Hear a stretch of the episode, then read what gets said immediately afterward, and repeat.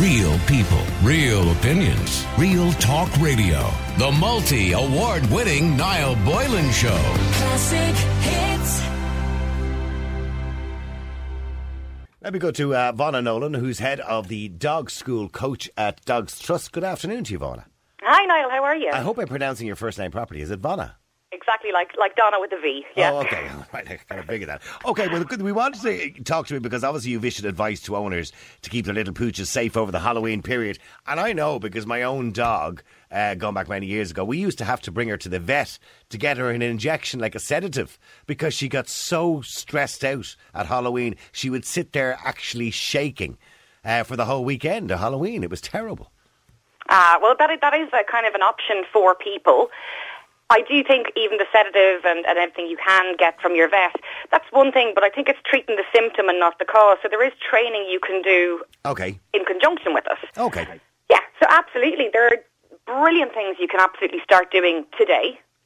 No time like the present uh, Yeah. with dogs of any age, uh, shape or size. If you kind of start to do little things, so we always say, let's kind of desensitize them to the sound.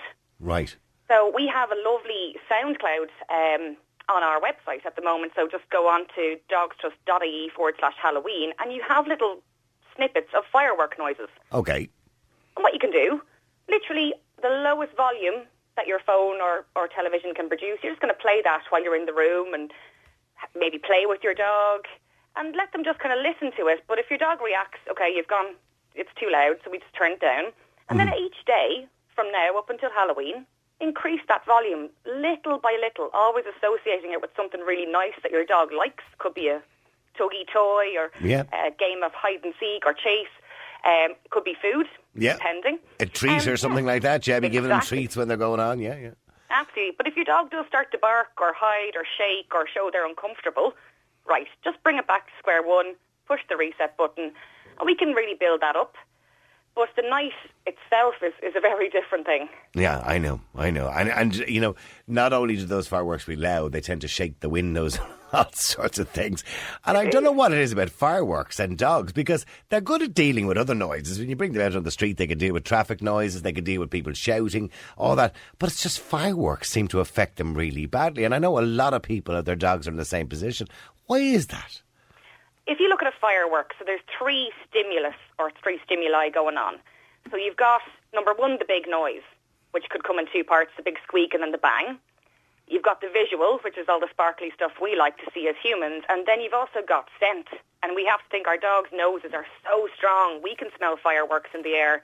So think about all that going on in your dog's brain. It's just Oh, a- right. Yeah, an of course. overload. Yeah. Yeah, absolutely. But they're like I would always say, if you get fireworks, we never know when they're going to happen either. They're very unpredictable, uh, unless you're doing the fireworks yourself. You can kind of control that, but you can't control what other people do. So the big tip is to really keep them in a room that's nice and dark. We have lovely mood music available on the website as well. You can put on an audio book um, to kind of keep them calm.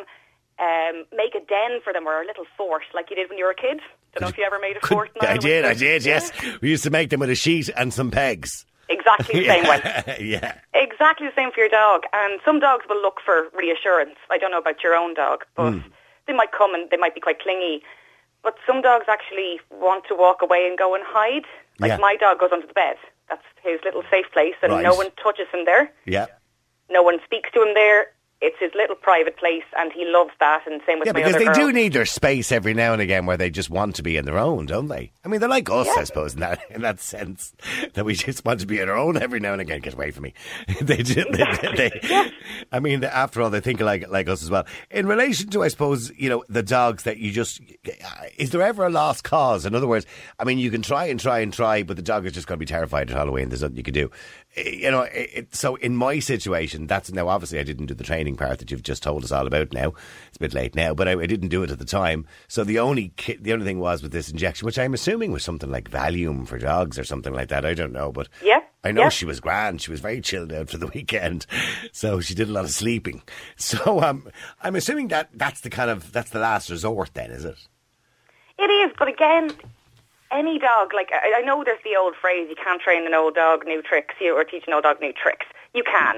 Um, my my older girl, Indy, is hitting 16 now, and she learns new things every day. Yeah.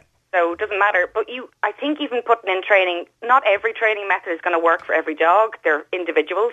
Yeah. So there's different methods of doing things. So try everything, but you have to try it for certain periods of time. You can't expect things to happen overnight with dogs.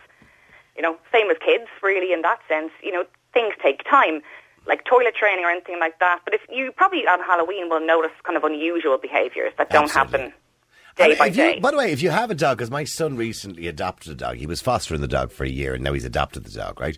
But when he got this dog, the dog was 11 years old, was quite nasty, quite vicious. Um, it had been uh, badly treated. And now the dog, I, I was terrified. It's a little Yorkshire Terrier. And I was actually terrified of it because he used to pin me into the corner when I met it first. But now it's grand, but still a little bit unpredictable, right? I mean, is there any way to kind of knock that out of a dog? If somebody has a dog that's a bit nippy, bit bitey, bit a little bit aggressive, is there any way of knocking that out? Because sometimes we will adopt dogs or we will, you know, uh, foster a dog or whatever it happens to be. So is there any way of knocking that out of a dog? Gosh, Niall, I have one myself who I fostered, vocational hazard, I would say, working in Dogs Trust. Yeah. But um, and he he was very much like your son's dog. Learned behaviours. If a dog learns that things, they're scared of something, for instance. So my little dog, he doesn't like certain things, so he knows if he barks or bites, the bad thing goes away. So they've learned that to stop it, but you've got to teach them a different behaviour. So this is where we don't go to our trainers necessarily. We actually seek out a behaviour practitioner or a behaviour consultant. Right. So behaviourists are a bit more like, you know, we're like trainers, we're GPs, and then we send you on to a specialist, which is a behaviourist in the dog training world. Medication, ask your vet. There are options, but that again is a last resort. We really want to retrain the dog. So it is starting from square one. But mm. yes, there, there, you never give up. And I know, I know you mentioned you, you can't, te- you know, you can teach an old dog new tricks. Is essentially what you're saying. Because my son's dog was 11 when they got it.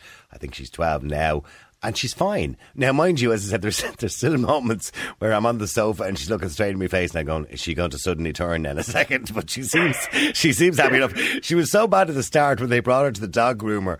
My my son Curtis says to me, "This is just not going to work. The dog groomer is not going to be able to handle her." And I said, "Well, they've told you to bring her to the dog groomer. Bring her to the dog groomer." He brought her. The dog groomer rang him five minutes later. You better come back and get her. She's not letting us near her. And this dog is a terrorist. But anyway, but there are dogs like that that are more difficult than others, I imagine, because they, as you said, it's a learned behaviour. But getting back to, to Halloween, so that the, the trick is between now and then, try to expose your dog to these noises, uh, you know, slowly but surely, and getting louder and louder and louder. Distract them by doing something else, either feeding them or hugging them or playing with them or doing something else that they like, and that hopefully will help the situation when it comes to Halloween. Absolutely, but start like now because then you're prepping for New Year's. So you mightn't get it right this time, but by New Year's you probably will. And if anyone needs support, like it's all there on the website, dogstrust.ie forward slash Halloween. It's all there. And just finally, in relation to obviously there was a problem during COVID. A lot of people got dogs during COVID. Sadly, wanted to get rid of them again after the COVID, and they were back in work again. Yes. Is that problem still ongoing, or is it getting worse or better? We have seen a slight improvement, but it's very, very slight. Like in 2020, we had maybe about just about 3,000 surrenders, but as of July this year, we had well and above that. I think it was nearly kind of hitting three and a half thousand. So where it is now, it, it is on the increase, but we're still kind of unstable. So we're we're still monitoring those figures, and right. um, it's, yeah, but it definitely is a pertinent issue for Okay, us. well, hopefully that'll come down. Those figures will come down. Well, listen, thank you very much, Nick, for joining us and that good advice today. Uh, it's Vonna Nolan, who's head of Dog School Coach at Dogs Trust. And as she said, you can get all the inf- information from dogstrust.ie. Real people, real opinions, real talk radio. The multi award winning Niall Boylan Show. Classic hits.